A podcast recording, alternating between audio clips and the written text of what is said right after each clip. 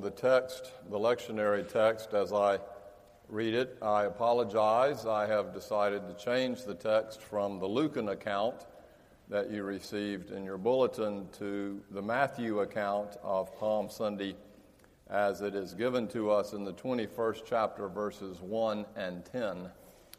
I'll give you a moment to find that if you'd like to read along. Matthew 21, 1 through 10.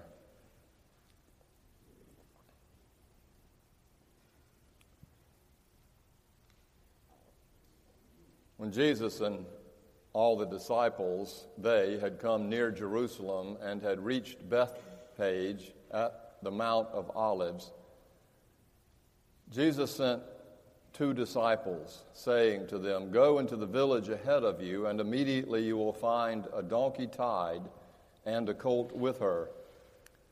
Untie them and bring them to me. If anyone says anything to you, just say this The Lord needs them and he will send them immediately. This took place to fulfill what had been spoken through the prophet Zechariah, saying, Tell the daughter of Zion, look, your king is coming to you, humble and mounted on a donkey and on a colt, the foal of a donkey. The disciples went and did as Jesus had directed them. They brought the donkey and the colt and put their cloaks on them, and he sat on them. Most of the crowd spread their cloaks on the road, and others cut branches from the trees and spread them on the road. The crowds that went ahead of him and that followed were shouting, Hosanna to the Son of David! Blessed is the one who comes in the name of the Lord! Hosanna in the highest heaven! When he entered Jerusalem, the whole city was in turmoil, asking, Who is this?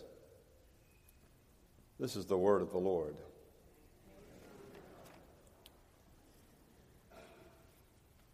We have to love Palm Sunday at Riverside with the children bringing their palm branches.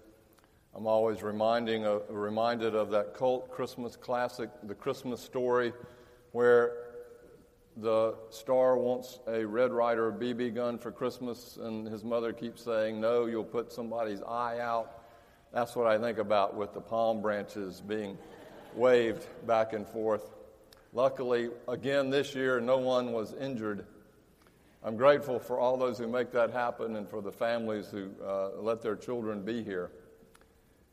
It's a big day at Riverside. We have a luncheon and an Easter egg hunt. Today serves as one of the bookends of the great joyous season of Easter coming up next week with Easter itself. But before we get there, with all the joy and all the pomp and all the celebration, I'd like to just throw out a little downer now, I know that's probably no surprise to you that I tend to throw out a downer or two, but I just wanted to start off with just one small little downer, and that's about this book that somebody gave me that was written 10 years ago called Global Disasters, Catastrophes, and Trends. His name was Vaclav Smil, and it's, as you would expect, not the most optimistic read. He breaks down statistically the possible catastrophes that we might face in the next 50 years, like influenza pandemics, world wars, large scale terrorist attacks, earthquakes, tsunamis, and my particularly or particular favorite one is massive asteroid strikes. Then he deals with the troubling trends that might affect global change, like climate change and the transition from fossil fuels, the continued decline of Europe and the rise of the Pacific Asian nations, the increased economic disparity between rich and poor, and the possible rise of fascism in countries where fear of terrorism and other fear continues to grow, and also, finally, the proliferation of nuclear weapons. Smil is like one of those doctors of darkness that you go to see, and he goes down the whole laundry list of everything that can go wrong even before he runs the tests. So that when you finally get your test back, which is usually okay, whatever the diagnosis is, is a lot better than what you expected from the first meeting. Reminds me, with books like this, why in our age the level of anxiety seems to be going off the roof. Still, at least for me, it was worth the read. Not for the prophecy or the projection so much, as because in this book he continually reminds the reader that no matter how much we know or how good we are with statistics, it is most often the unexpected and insignificant event that triggers global change. Something unaccounted for flies below the radar and goes undetected at first, like, well, the tried example would be like the pharmacist who was putting his concoction together with cocaine included, uh, which would end up being the most sold carbonated soft drink in the history of the world, Coca Cola. That may be insignificant to you, but it's not insignificant if you're from Atlanta. Or the story of Abraham Lincoln, who decided to go to the play.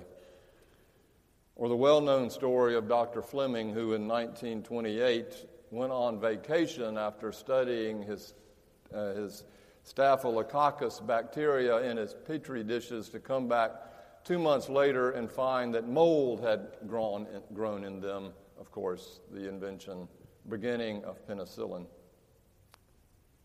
His point is that even with all the statistical projections, history and life are way too complex to predict the future, especially considering the billions of seemingly insignificant choices and events that bring about change. This morning, I want to point out one such choice and make the case that Jesus' decision to go to Jerusalem was on the world's stage at least just such an insignificant moment. We now know, after the event, that it was, in fact, the most significant decision in the history of the world.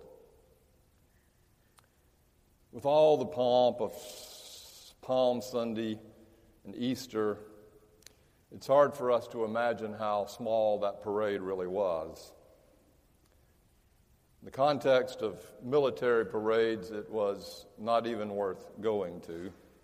We know this because if it had been anything significant at all, the Roman military would have squashed it like a bug because they avoided, as you would expect in a militarily ruled country, they avoided anything that might look the least like an insurrection. They didn't avoid it, they just did away with it. This little parade flew under their radar. Yet, if no one else did, Jesus understood the cosmic and historical significance of entering the holy city. In chapter 9 of Matthew and in almost every other gospel, Jesus sets his face like a flint to go to Jerusalem, knowing in the end that it would probably cost him his life. He had, by the time he entered Jerusalem, come to understand that he had been born and adopted by God to reveal the true presence, the essence, the persona of who God is. That he was the Word of God made flesh as he understood it, and that his job, his point, his mission in life was to reveal to the world who and what God is and what God is like. He came to know that God's mandate to restore the relationship between God and humanity was somehow based on his own life. And that he had accepted this calling as God's Son and Messiah. And in this acceptance, he knew somehow that God would use it to redeem all the world. He knew that for change to happen, it might even mean his death. The medium is the message, they say. How you are or do something is, in fact, the real truth of what you were trying to say. Process is important as product. It was expected that the Messiah, the medium, would come through, as Bill said, a giant fanfare of parade with horns blowing and soldiers lined up and chariots rolling. I mean, that's how David would have come. King David and the Messiah, of course, would come the same way through the east gate with this giant sort of historical moment. Everybody would know it. He's finally come back, the Messiah. Jesus, however, chooses in fact, the exact opposite way. The medium is the message. No press there, no cameras, no spin assistance, no grand moment of show and force. Instead, he downplays it. No, downplay is too light a word. He actually mocks the grandstanding and grandiosity of such parades, orchestrating his own entrance by setting up with someone who had a colt and a donkey to borrow it. And instead of flag wavers and soldiers on the road, he asked children. Literally, they were the least of these. He asked and invited children to rally for him.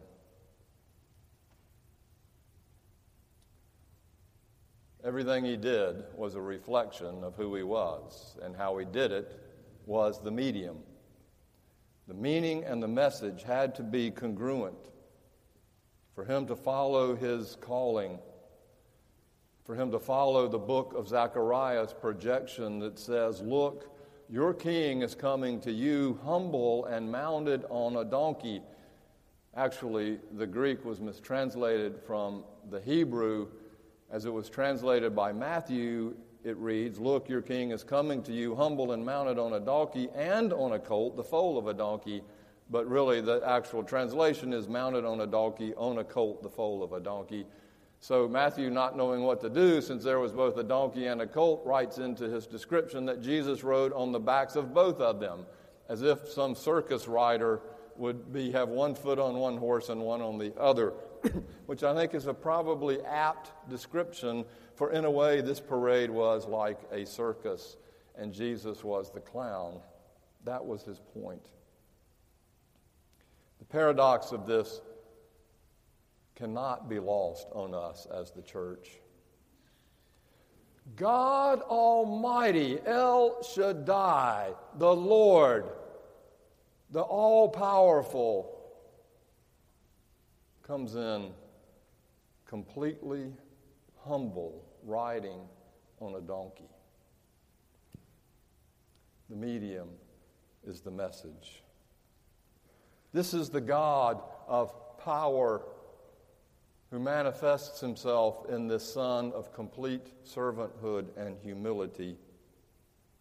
Not like George Patton riding into Paris, heading the tank squadron, but like a clown riding on a donkey and a colt with children waving branches. In the long scheme of history, it was completely insignificant.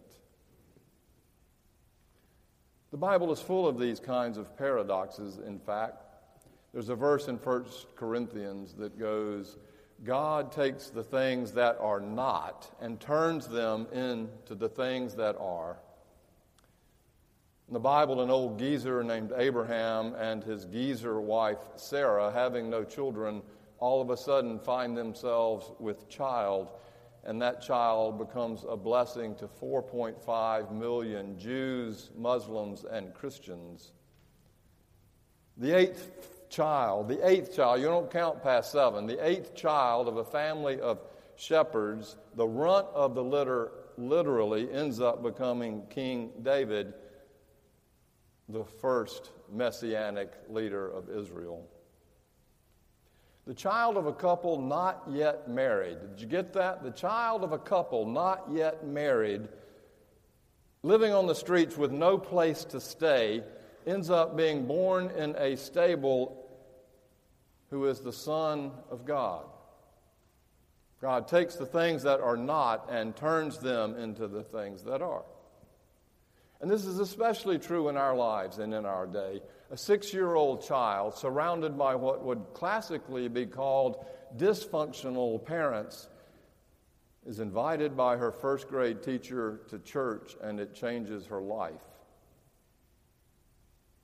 A child lifts up an act of kindness, not even knowing that they are, to a woman who works at Lowe's behind the cash register, and that woman who has an otherwise barren job in front of her all of a sudden blossoms forth. A simple thank you, a word of encouragement, pat on the back when rooted in sincerity breaks forth into song in the life of someone who is in desperate need of kindness. These small, seemingly insignificant events, God takes and grows into enormous importance. The fourth grade teacher who has obvious ADD and is the class clown is invited by that teacher to become responsible for all of the audio, audio visual needs in the class. They learn how to run the slide projector and they learn how to use the 16 millimeter uh, camera. It's a big responsibility, and that ADHD boy all of a sudden finds himself with a new sense of responsibility.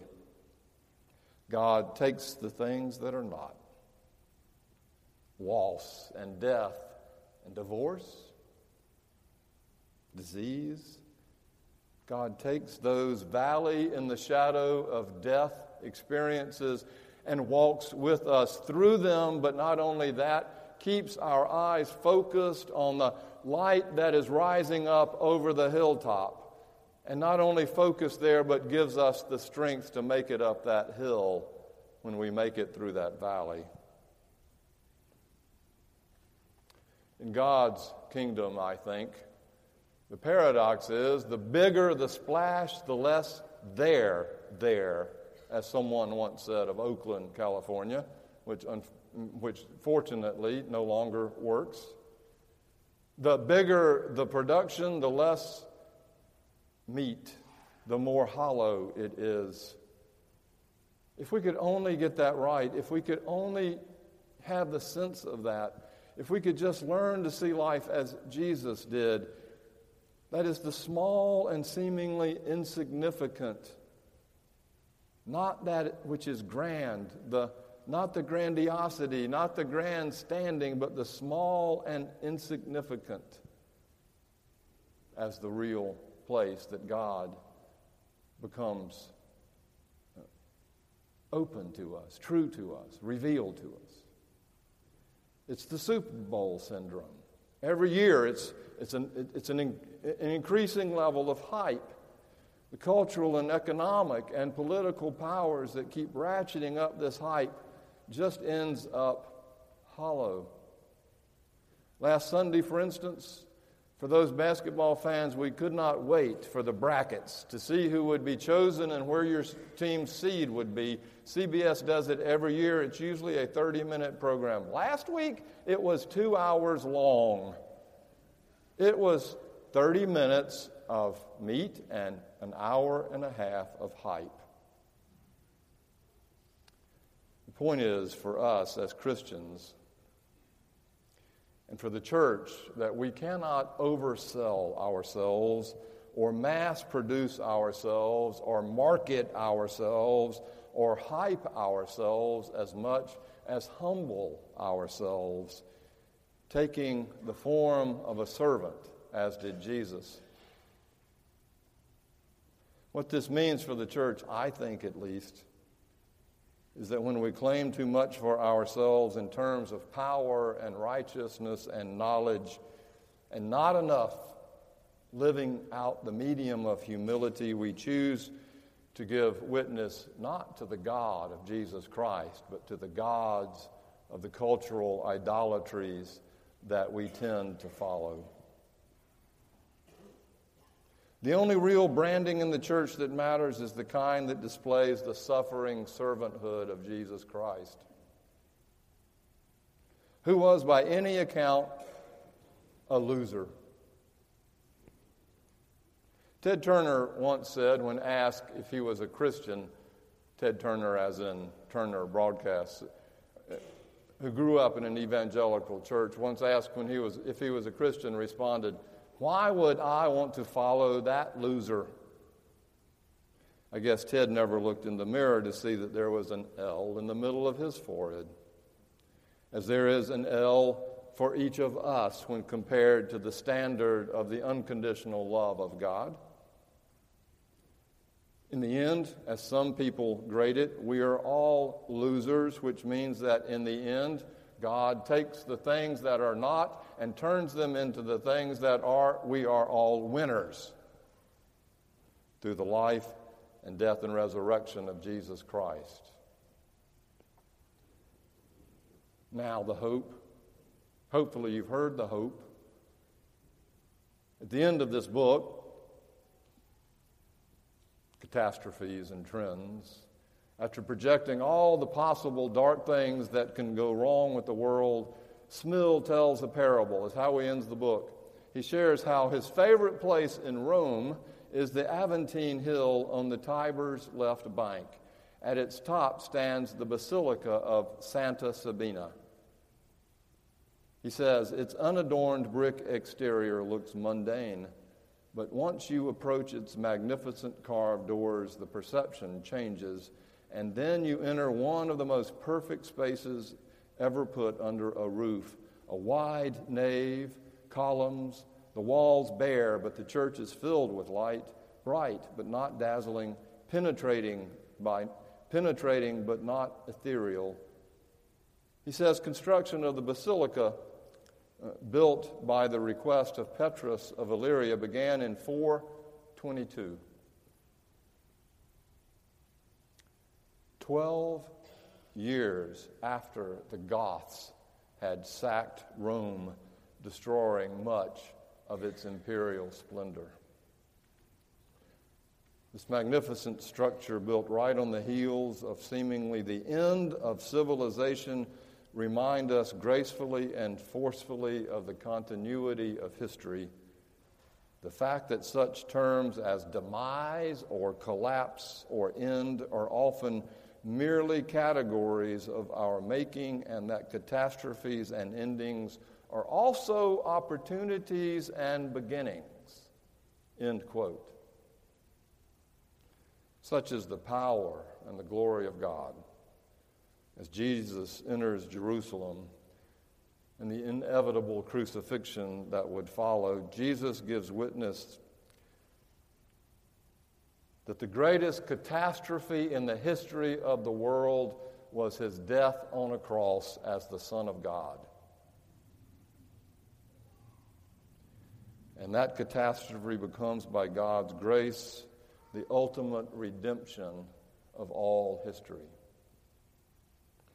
no small, insignificant parade after all. Way back in the recesses of your brain, you may remember it. It's called the Gloria Patri. Let us stand and sing it together.